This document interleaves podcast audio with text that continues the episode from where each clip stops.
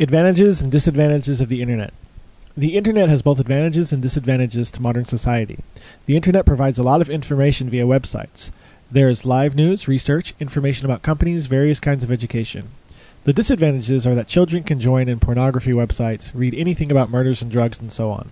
It influences their thinking, behavior, and life. Via the Internet, people can connect to the whole world people can communicate with everyone and easily talk to family members overseas. Another disadvantage is that children can communicate with strange people, murderers, and perverts and the like. The internet provides a lot of entertainment as well. It helps people to relax by listening to music, watching TV shows, watching online series. The disadvantage is that people waste their time with this kind of entertainment. The internet for me is very important because of school and communication with my family members just now when I am living in the United Kingdom. Generally, the internet has both advantages and disadvantages to people. It is neither good nor bad.